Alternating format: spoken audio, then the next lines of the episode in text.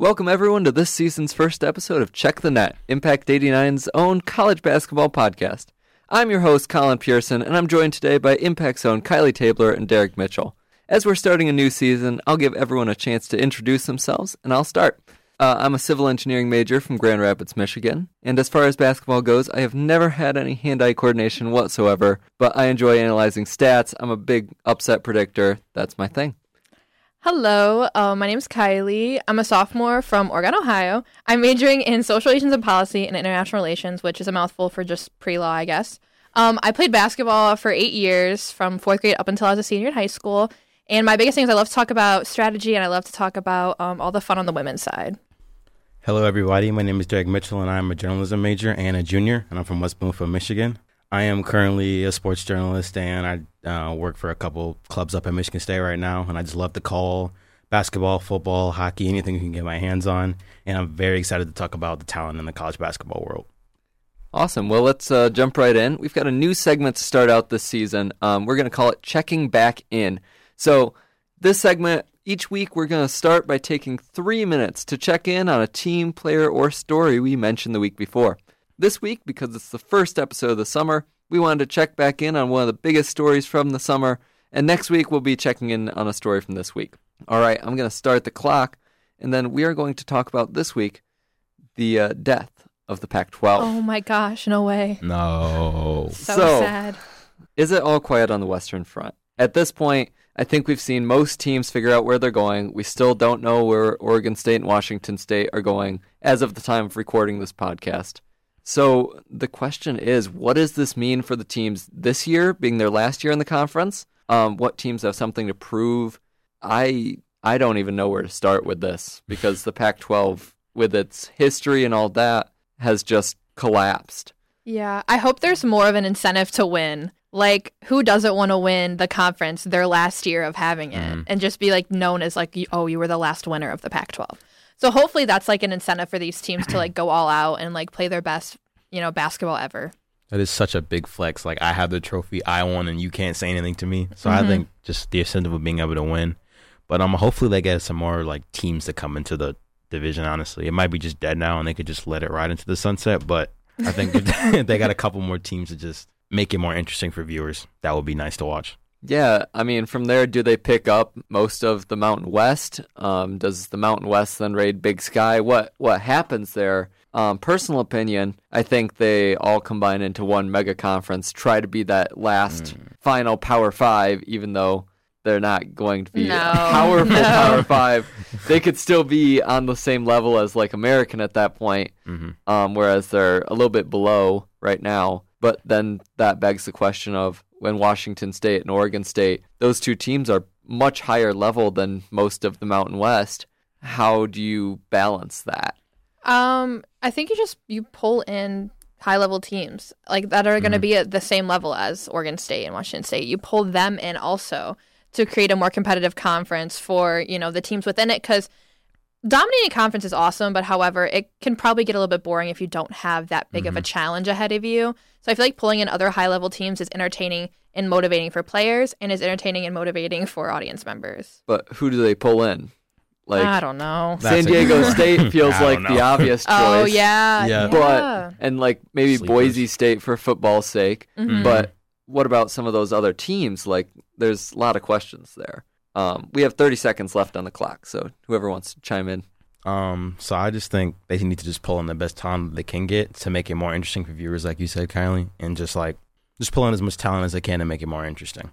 Yeah, I don't know where they're gonna get it from. Uh, I don't know what teams would go like super duper well in the Yeah. Mountain West, to be honest. But I don't know. It'll be interesting. They have some scouting to do for that. It will definitely, definitely be interesting. And that is the end of our time for that segment. So that was checking back in. Next week, we will check in on something else we talked about from this week. Um, but speaking of conference realignment, let's talk a little bit about the conference realignment that's going to happen this year. Um, in rather than oh, in 2024, let's talk about what's happening this year in 2023 um, in the Big 12 and in the American. So, filling some of you guys in on that, Big 12, Texas and Oklahoma are in their last year before they join the SEC. Um, and the Big 12 is adding Central Florida, Brigham Young, Cincy, and Houston all this year. Um, the American is le- is losing Cincy, Houston, and UCF for the first time. Um, Houston, after their dominating run for the last many many years, um, but they're also adding pretty much the top half of Conference USA, which includes teams like Charlotte, um, Florida Atlantic, North Texas, Rice, UAB, and UTSA. So, where do we stand there? What are you guys' um, most anticipated new rivalries there? So mine at the moment is um, Houston and Baylor. Um, they've both been top ranked teams on the men's side for a really long time, or at least within recent years. Um, so I'm excited to see them both compete against each other and just kind of hopefully fight for conference championships and tournament championships. And it'll be really exciting to see hopefully where they'll be like standing in March and kind of get a glimpse of what it could be. Yeah, definitely. Um, I was thinking the same thing. I really love that they're both in Texas because Yes. we are starting to lose some of those regional rivalries, Mhm. Yeah. and I love that we're adding that one because that the closeness of those two teams and the levels that they both been playing, especially in men's basketball lately, Mhm. just make that such a fun matchup. hmm I agree. I agree. Definitely, I love in-state rivalries. I think they're so much fun. They definitely make it so much better. I love in-state. Mhm. It's just awesome. Yeah, what do you got, Derek? Um, so mine is going back to a little bit of a classic with Purdue and Indiana.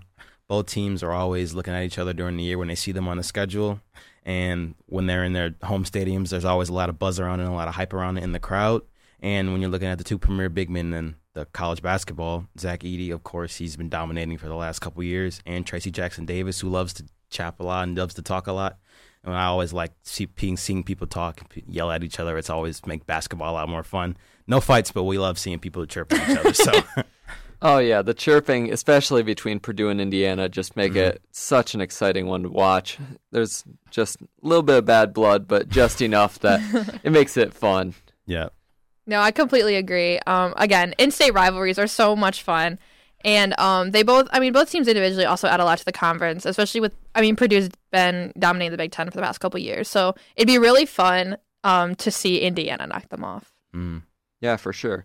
Um, personally, my favorite new rivalry is not an in-state rivalry. It's not a pack or it's not a Power Five rivalry. Um, but Florida Atlantic and Memphis is going to be a fun one to watch, and I think the bad blood is building and the blood is boiling between these two teams. Um, especially considering Memphis has been just praying and manifesting the day that Houston leaves the American for so many years. They have been such a good team, and they've always fallen just short of Houston. Every year, year after year, Houston takes that number one seed, and Memphis is stuck at like the eight or nine. And I think Memphis was ready for that one seed to just dominate because they're a great team. They Mhm. always do Mhm. good in the tournament. They're really fun to watch. And now they thought they were going to have it. And Florida Atlantic, last year's Final Four team, is coming in hot on this conference and ready to take it all. They're not losing anyone. I mean, Florida Atlantic just has such a domination already right now that I don't think Memphis is going to take the conference. And the bad blood between these two teams is Mhm. just already there without having ever played each other.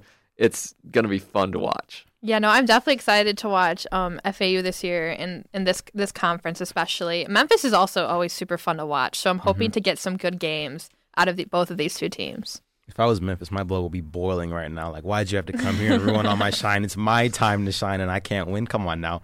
But I mean, just I love seeing new teams come in, and I love. I'm excited to watch Florida Atlantic just come in and just try to run it a little bit. Like, I love to see the competition and the bad blood between those teams. For two. sure. Yeah, Memphis has just been waiting on this day, and now It'll day- never come. Their day is not coming, and they're not happy about it. It's going to be crazy. Um, but I notice we all talked about matchups on the men's side when we talked about our most exciting new rivalries. Um, there really isn't a whole lot of crazy good teams moving around on the women's side this year. hmm Um, next year there probably will be, and we Yeah. can talk about that in a second. But is this? I just want to talk about for a second. Is this year's conference realignment good for the women's teams that are moving right now for this year? For this year, I don't really think so. I think for the past few years or longer, even, the same women's basketball teams continue to dominate from bigger conferences and from, you know, more well known. I don't think these teams coming into new conferences are going to be met with anything but a really, really difficult challenge ahead of them. with a lot of these big women's teams. So I don't think they're going to shake anything up. I would love if they did. That'd be so exciting and so fun to watch, but I just don't see it happening this year. Yeah, uh, yeah, for sure. I agree as well. More or less, they're not really going to change anything with this the conference realignment and moving these teams. But I would love to see just one team surprise everybody and kind of shock the world. But I highly doubt it'll be this year. Yeah. I think if there's any two teams that could do it, it's going to be Rice um, in the American because they were pretty good in the Conference USA. They weren't great, but they could, you know, end up taking the American being not as great of a women's conference. Mhm. And then the other team I think could do it is BYU, um, who really has been dominant in the past in women's basketball, but over the past few years has been kind of having a rough streak.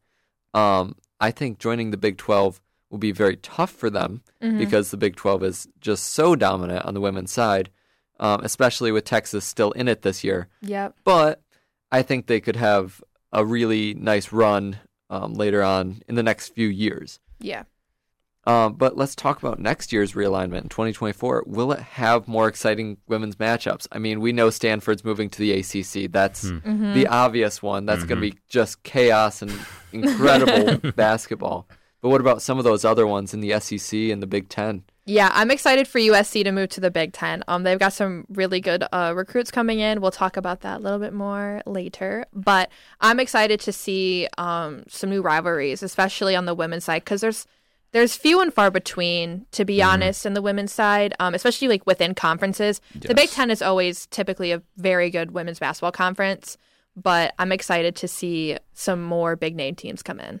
USC is going to come in and mix it up, so I'm excited to see that. And just like, I mean, as a Michigan State fan, I don't know if we're gonna, we're probably going to be just as good as last year. Maybe not because we lost Matilda Ekh, but I mean, we'll see how that goes. But I'm just excited to see them come in and mix it all up. Yeah, I'm es- I'm especially excited for Oregon because I played against one of the girls who plays at Oregon at the moment, so that'll be really, really? fun. Oh wow! Yeah, Grace Van That's fun. She won uh, Freshman of the Week, I think four or five times last year Mm. in conference.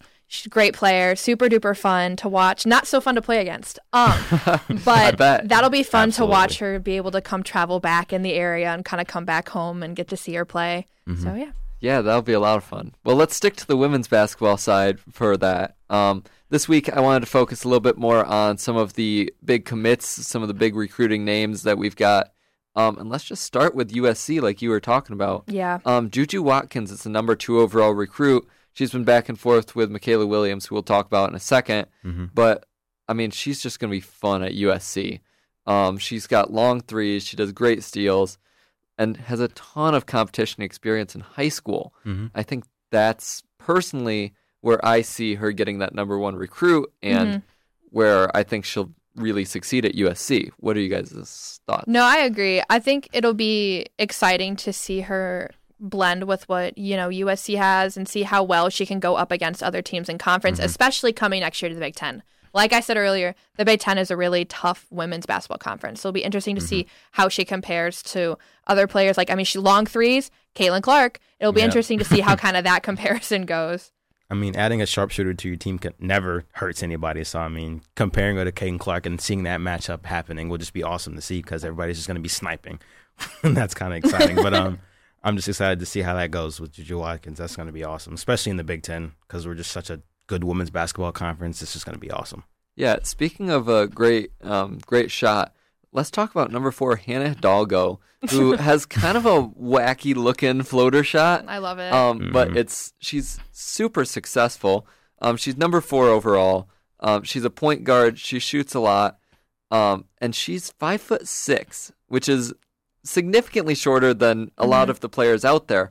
But she gets around everyone, and she can dribble through a wall. I mean, Yeah. I have never seen videos like hers. She's just crazy. Um, what do we think with that? She's going to Notre Dame with number eight, Sandra Prosper. I apologize if I'm mispronouncing names. Um, but I think that matchup and those players together will be just fun to watch. I'm Yeah. trying to figure out how they'll fit in with Notre Dame. Mm-hmm. Yeah, I'm excited, especially since floater shots in basketball, men's or women's side, are very few and far between for players who do have really good floater shots. But they're mm-hmm. also a really great tool to have, especially when getting or shooting over those big players.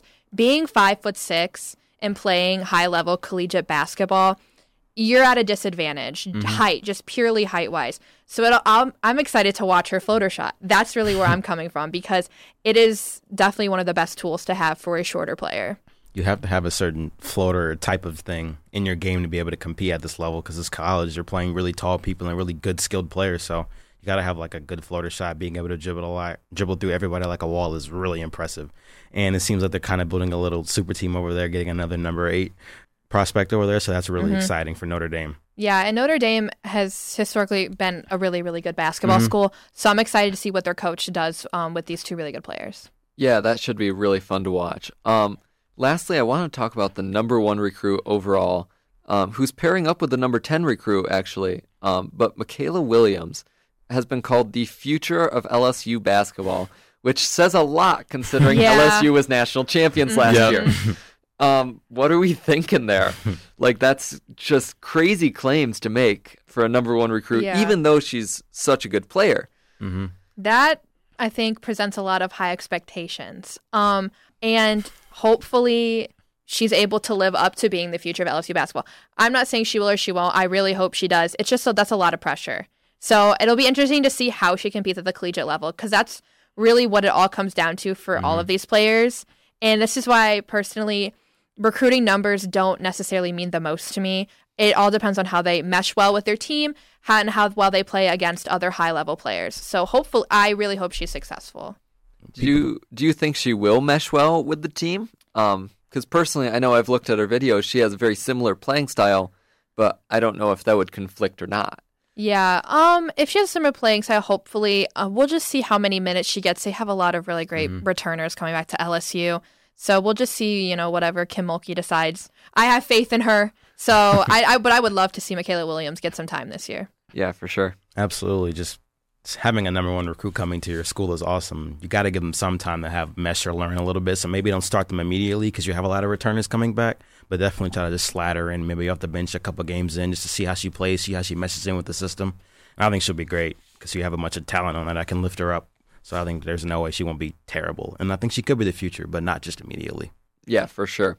Um, well, I will say that if we go into the top recruiting classes, LSU is number one up there. Unsurprising. Um, no, no surprise there with number one and number ten overall. You get Arizona at number two, which was a little bit of a surprise until you start looking at um, their depth on their recruiting class. Mm-hmm. And then you snag Notre Dame, South Carolina, UConn. Like none of those teams are of any surprise. No. Um, we're seeing the top teams take the top once again.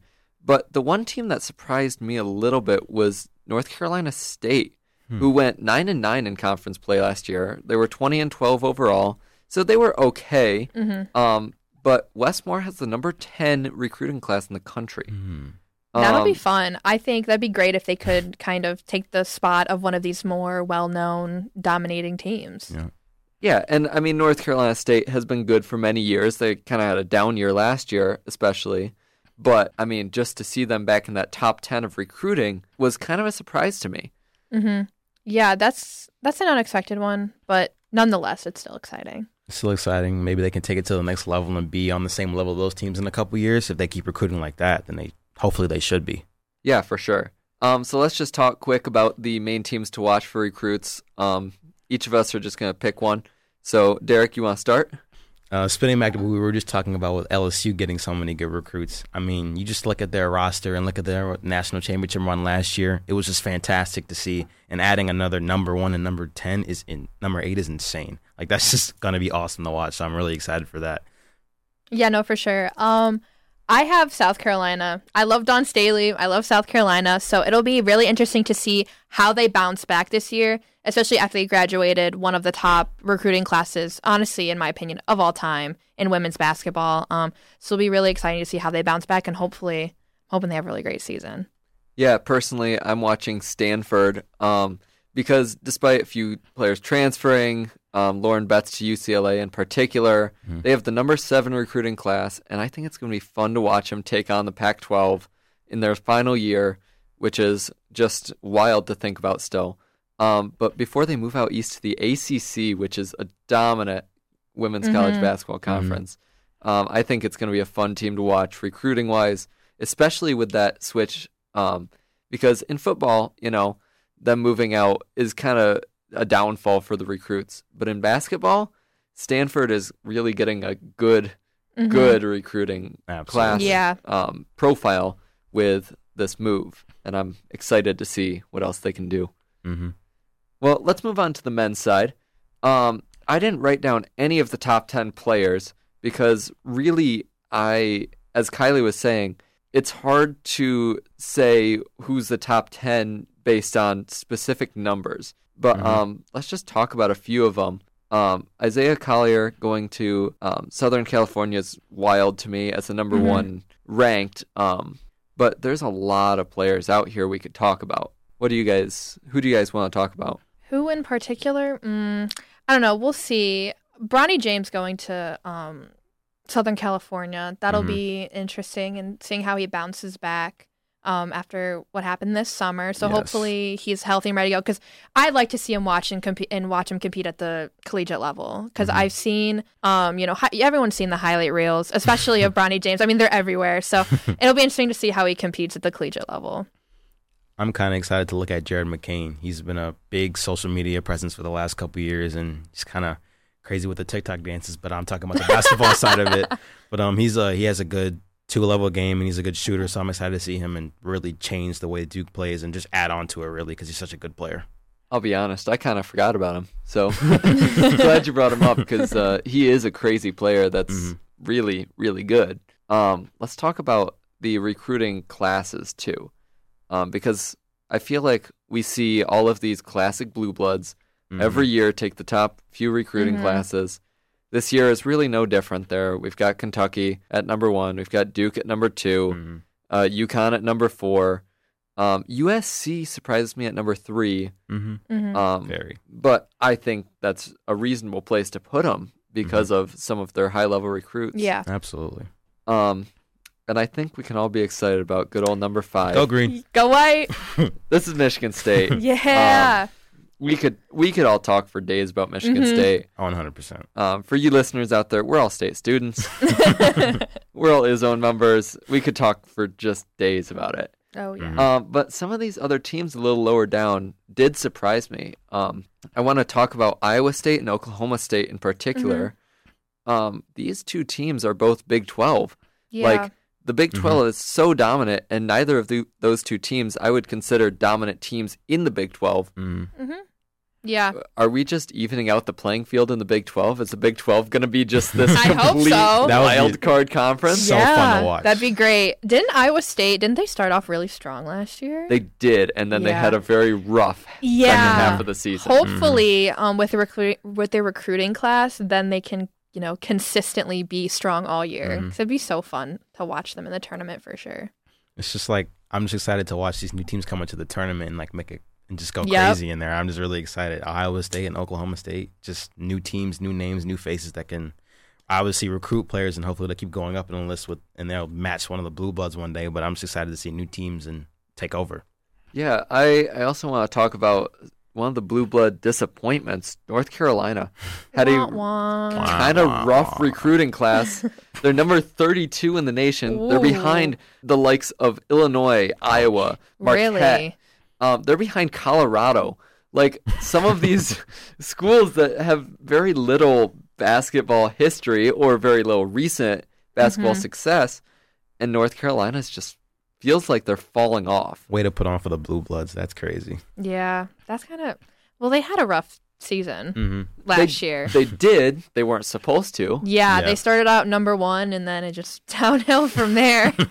so I think, and I think a lot of that it reflects on re- recruits. I mean, if you Mhm. see that you know a team is coming back ranked number one, ready to go, and then it's just a down like downward spiral, you're not going to want to commit there.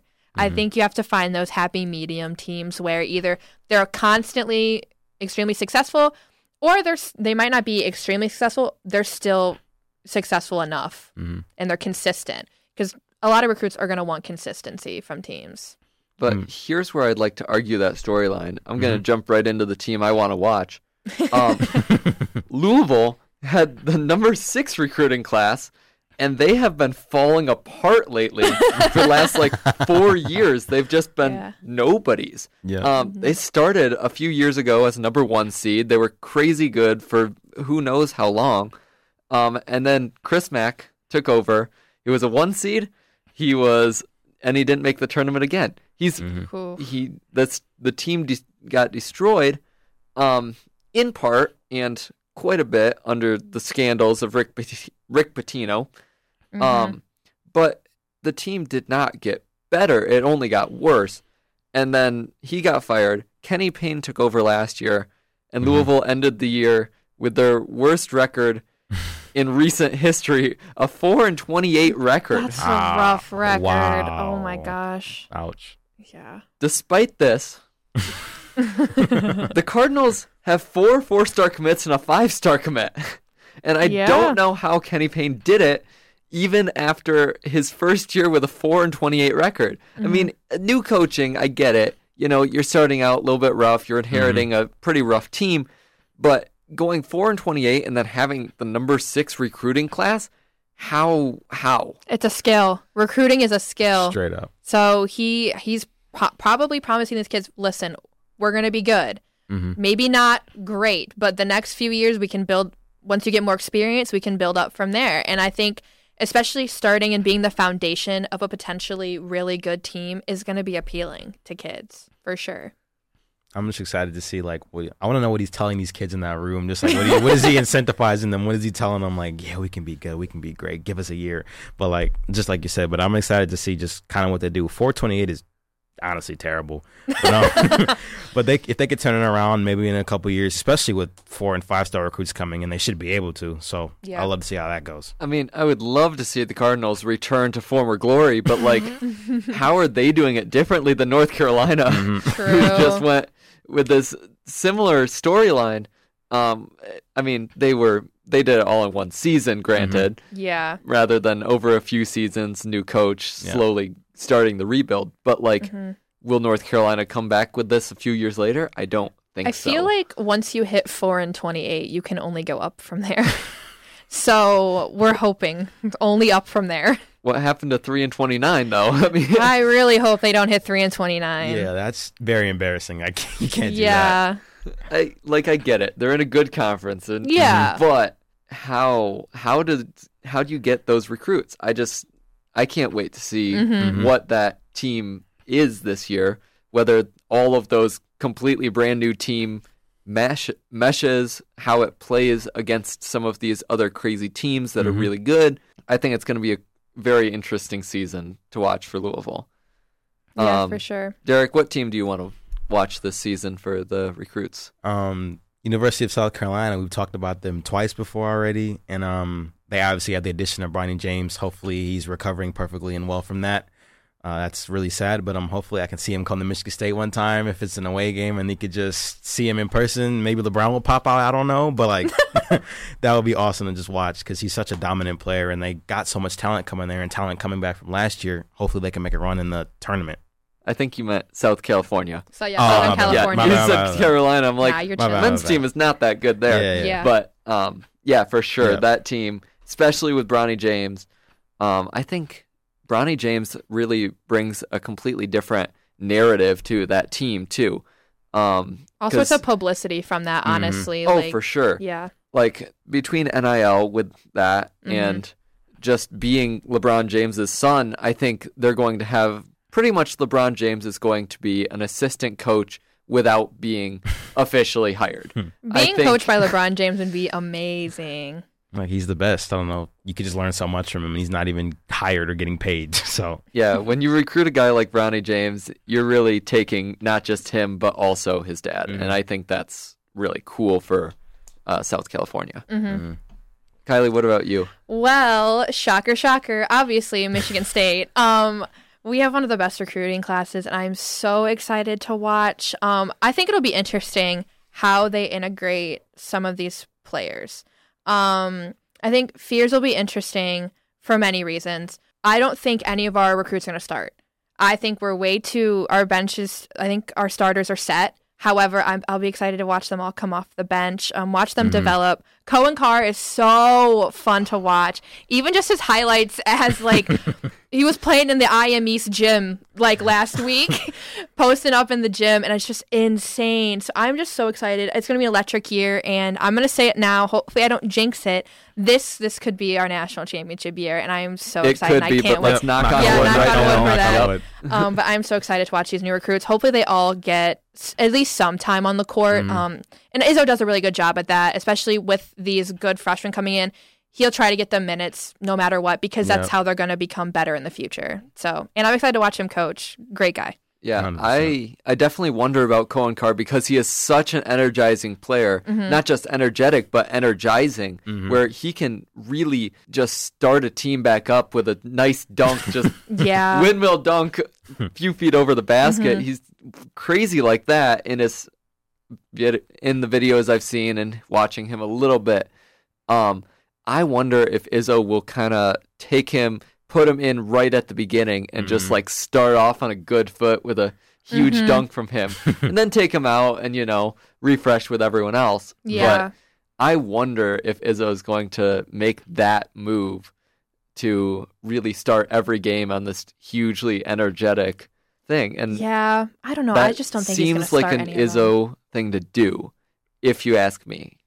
But who would he take his? Who would take his spot though? It's like they have some. We have so many good veterans coming back, and like the Yeah. point guard and shooting guard position with like Akins and the whole guard, they have to start. Yeah, you Like, can't take Yeah. them out. You Yeah. can't take honestly any of our starters out and be real. Like they, you're you can't replace any of them. But I can see him rotating Mhm. all of them in off the bench. So Yeah, for sure. All right. Well, I think that brings us to our full court press for the week. Um, so re- little refresher on full court press. It's a what are you going 94 feet for today? It's a recur- recurring segment.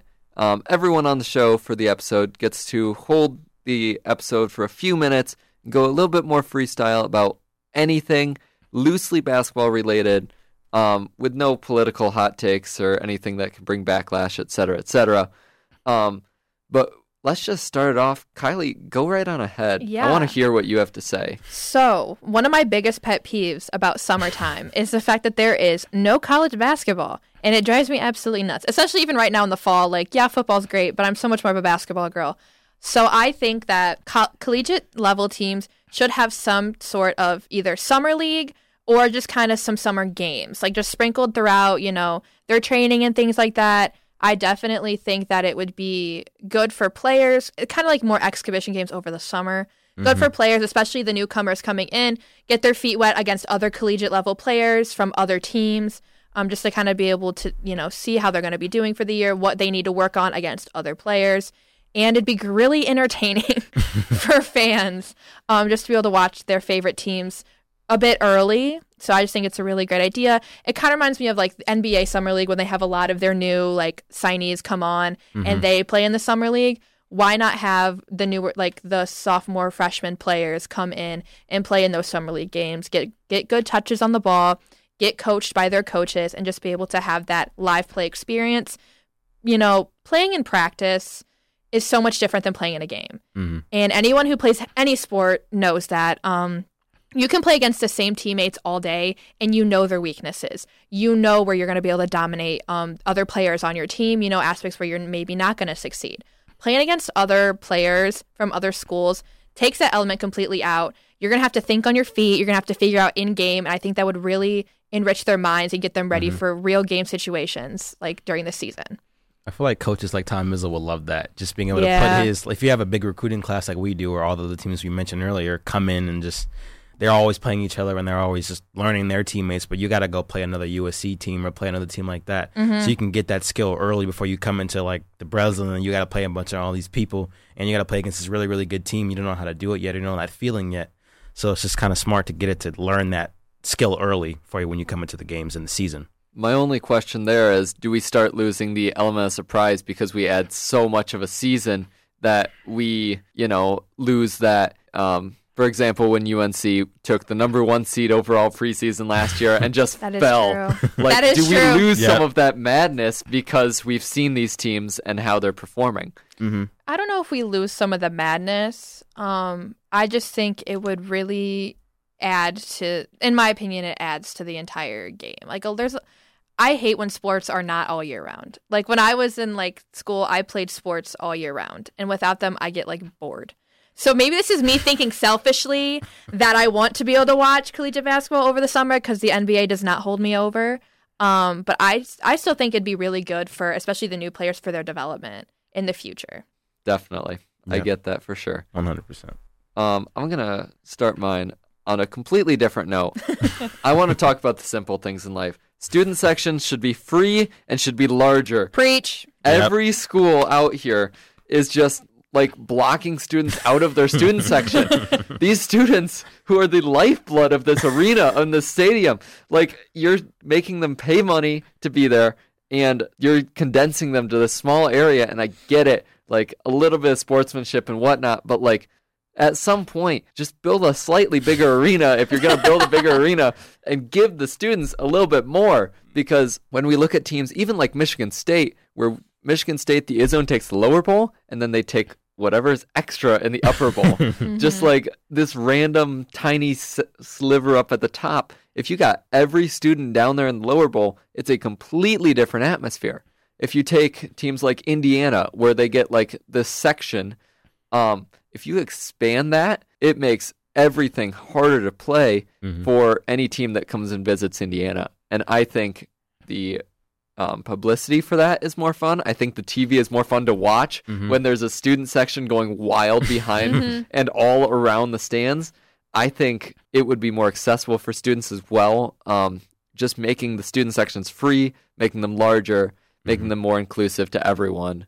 I think that could really be a big thing for colleges to have a bigger home court advantage. Yeah, no, I agree. Um, in game, the hype around the student section is it's insane, and it really fuels players. Mhm. And it is so frustrating being at the upper bowl of the Izzone, and everyone's so tiny looking down there, and no one up there is as hype as the lower bowl. So, Mhm. I think it'd be really awesome for them to expand, specifically at the Breslin, upward. Um, the lower bowl expand them up a little bit more. Um, I think it's great. The only thing with having it be free is there's going to be a lot of students that are turned away because we don't have capacity, which I Mhm. which I understand, but I think free is great. Um, I do like you know getting a student section T-shirt, and I think you know having to maybe buying that separately, but I don't know. I think there's some logistical problems that that would be posed, but I definitely agree about the larger part for sure. When you're recording, like when I go record at a live game and watch a Michigan State game, it's like we're, there's always dedicated camera always looking to the student section, and they always want to see those good reactions. So if there's more people, more hype around it, you could definitely get better shots. So I completely agree with it, but. The lines will be like all the way around the entire Oh, stadium Oh, at like yeah. seven in the morning, just like at the Drake concert. You can't, you can't get in. So I mean, I'll, you have to camp out, skip class, do all that stuff. But to me, that'll be worth it. But um, you can, you There's there's definitely that uh, that to consider that I did not consider when I first started talking. So yeah, definitely. Derek, what do you got? Okay, so my thought process is if I'm a player, I'm a D1 athlete at Michigan State just because we go there. But um, after a very tough game, I need to let off a little steam. I dap up everybody on the team. I go through the line, do the handshakes, talk to the coaches, whatever. And sometimes I just want to go into the crowd and jump up and down with the fans and have fun. So I should be able to just go into the crowd, maybe take a couple pictures with a couple people, have a little bit of fun after. I know there's a bad sportsmanship thought with that, but I feel like just having fun with your team after a huge game is just fun and that should be okay. Yeah, yeah, I definitely get that. Um, I completely agree to a to an extent because sportsmanship is obviously you know the first thing that has to happen, and I think you're opening a can of worms here with the sportsmanship, where you're going okay, just celebrate after the sportsmanship part, and you're like, wait, but after the sportsmanship, do I not have to be sportsmanlike anymore? Because all this can still be on TV or recorded Mhm. um, with the internet, anything can be shared, and I feel like that's dangerous Okay. almost just to the sportsmanship aspect of the game. Yeah, I think it's so fun. Um, I would love to have um, some of our players come into the stands and you know just cheer around with us, or honestly, kind of a little bit towards that. Why don't we have allow the student section to rush the court? I know there's probably some dangers. There's something dangerous with that for sure. However, like on those big games, like last year we when we beat Indiana at home, like you, you I wanted to rush the court. Uh-huh. I wanted Yes. to hop over the the barrier and get on and just you know cheer with the team. Um, but no, I agree. It, sportsmanship should definitely come first. However, partying with with the student section after a big win that'd be so much fun. I feel like it should be maybe like a national championship if Michigan State gets there. Knock on wood. But if Michigan State's get there and we win that, then I feel like you should be able to storm the court. Oh, I mean, It's definitely. like, that's Yeah. the biggest moment ever in Michigan State history. Or so I mean, you should be able to storm the court and just have a bunch of fun. Like you just won the national championship. I feel like that's kind of the only exception. I know what you're saying, Colin, and I get it, but I think that should be the only exception. All right. Yeah. Fair enough. All right. Well, I'm gonna close it up then, guys. Uh, thank you, guys. Um, everyone, thank you for listening to this week's episode of Check the Net on Impact 89 FM. Let us know what you think by connecting with the station on Facebook, Twitter, or Instagram at WDBM and at Impact 89 FM. And then this will be our first full basketball season on the podcast, and we're all very excited. yes. The next few episodes will be in a similar format to today's, but after that, we will jump into our conference predictions and our preseason tournaments. Um, the season's madness is only just beginning, and we cannot wait to talk about it more next week on Check the Net. Thanks for listening.